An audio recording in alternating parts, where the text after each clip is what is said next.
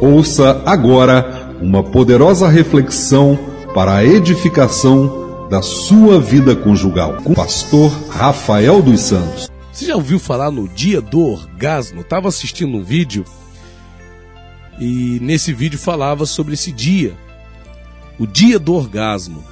Que dia é esse, pastor? Dia 31 de julho, não é? Dia 31 de julho é o dia do orgasmo.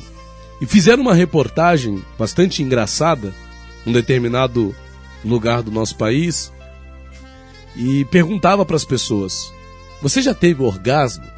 E as pessoas ali ficavam sem, é, assim, não sem graças, mas elas ficavam assustadas, né? E elas diziam: Não, não, não. O senhor tem orgasmo? E algumas pessoas assustadas: Não, não tenho, não, graças a Deus. Mas se o senhor tivesse, ah, eu procuraria um médico, né, para me poder me tratar, porque com certeza isso aí deve fazer mal para as pessoas, né?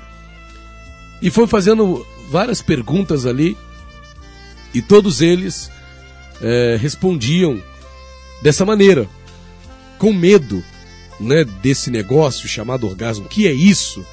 Né? Então as pessoas ali ficavam assustadas e algumas respostas são bastante engraçadas, inclusive conforme as pessoas iam respondendo, a gente achando cada uma mais engraçada. Porque observa-se essa dificuldade para entender certas coisas, né? Então, como se fala de orgasmo, apesar de ter um dia do orgasmo, dia 31 de julho, né? As pessoas não sabem o que é isso. E aí, no finalzinho da reportagem, perguntaram para um professor, né, o professor daquela cidade, do interior, perguntaram: o que, que o senhor sabe que é orgasmo? Ele explicou: é o ápice do prazer sexual. Então, quando a pessoa está ali no ato sexual, há o orgasmo. E essa é uma palavra, eu me sinto até de certa forma desafiado a falar isso aqui nesse nosso programa, apesar de ser um programa voltado para a vida conjugal. Nós sabemos que tem muitas pessoas que são meio que, é, poderia até dizer, religiosas, né? Quando se trata da, do assunto sexo, né? As pessoas têm essa religiosidade, não pode falar sobre isso. Infelizmente, a gente vive num mundo em que tudo gira em torno do sexo. Né? Hoje, uma das coisas que mais vendem é pornografia e coisas relacionadas a sexo. Não é? é? essas lojas que vendem coisas, né, itens para a vida sexual e outras coisas mais. Mas veja, existe o orgasmo. O que é isso, pastor? Como eu, já, como eu já falei que a definição do professor foi perfeita, foi simples e objetiva.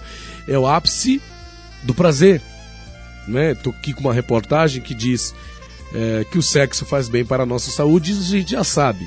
E no Dia Mundial do Orgasmo, né, as pessoas precisam ter esse entendimento, precisam saber o que acontece é, com o corpo quando a gente atinge, quando se atinge, né, o ápice do prazer. Vai lembrar que a experiência do orgasmo é tanto para o homem quanto para a mulher, não é só para a mulher, né, mas também para o homem. Então, o que é orgasmo? Simplesmente isso, não é? É o ápice do prazer sexual. Agora, sabe qual é a grande verdade? Que muitas pessoas não só não sabem o que é teoricamente, como também não sabem o que é na prática. E acabam não desfrutando no seu casamento dos benefícios que esse é, que esse negócio, né, vamos dizer assim, o orgasmo proporciona ao corpo. E aqui fala dos benefícios. Olha, benefícios do orgasmo: melhora o humor, né? Aqui, ó, libera adrenalina, que aumenta a quantidade de sangue que chega aos músculos, principalmente na região pélvica. O orgasmo também deixa a respiração mais acelerada, né? e isso traz relaxamento. Fala aqui dos hormônios, da liberação hormonal, né, que estimulam o sistema nervoso parasimpático, provocando uma maior produção de saliva na hora do sexo. Aqui diz mais, é, cadê ó? Libera a provocação de hormônios, dentre elas a endorfina, que é responsável pela sensação de prazer, e a ocitocina, hormônio que estabelece vínculos de, e, e confiança. Olha que coisa boa Quer dizer que o orgasmo ele proporciona até mesmo é, é, é, é, vínculos, hormônio que estabelece vínculos e confiança. Então a pessoa fica mais confiante, né? Isso é muito bom no relacionamento entre um homem e uma mulher. O orgasmo, como eu já disse, ele é uma coisa que é para ser manifestada, para ser ocorrida tanto no homem quanto nas mulheres. Mas veja, como eu disse, as pessoas não têm conhecimento teórico da questão do que é o orgasmo, dos benefícios que ele pode provocar no organismo. Como também as pessoas não têm o conhecimento dele na prática. Por quê? Infelizmente, infelizmente, o sexo ele ainda é um tabu. Apesar de tudo que se fala, né? Tem gente que fica, tem gente que agora talvez esteja me ouvindo, esteja constrangido, né? Até pensando que eu não deveria estar falando isso aqui no nosso programa. Mas a vida conjugal, uma, um dos pilares da vida conjugal, eu não disse o pilar principal, tá? Eu disse um dos pilares da vida conjugal é a prática sexual. Ora, é necessário que haja sexo num casamento. E detalhe, e detalhe, sexo é algo que deve proporcionar prazer para ambos. Tem maridos que não entendem porque que muitas das vezes a mulher ela evita, né, o sexo ou foge do sexo. Primeiro, ela não sente prazer, então orgasmo para ela não existe. Ela não chega ao ápice do prazer. E tem muito marido que não se preocupa com isso, em proporcionar prazer à esposa. Ele quer apenas ter a parte dele, mas não quer dar à mulher, né, a parte dela. Então ele sente o prazer, mas a esposa não sente. Ele chega ao orgasmo, né, mas a mulher não chega. Ele alcança o que ele quer, mas a mulher não alcança. Então como é que acontece isso? Então ele tem o prazer, ele tem a satisfação e a mulher não tem. Isso é justo? Isso é bom? Isso é saudável? Isso não é saudável, isso não é legal. Então o homem ele tem que ter essa preocupação, né? E às vezes vale perguntar para a esposa no final do ato: Você gostou?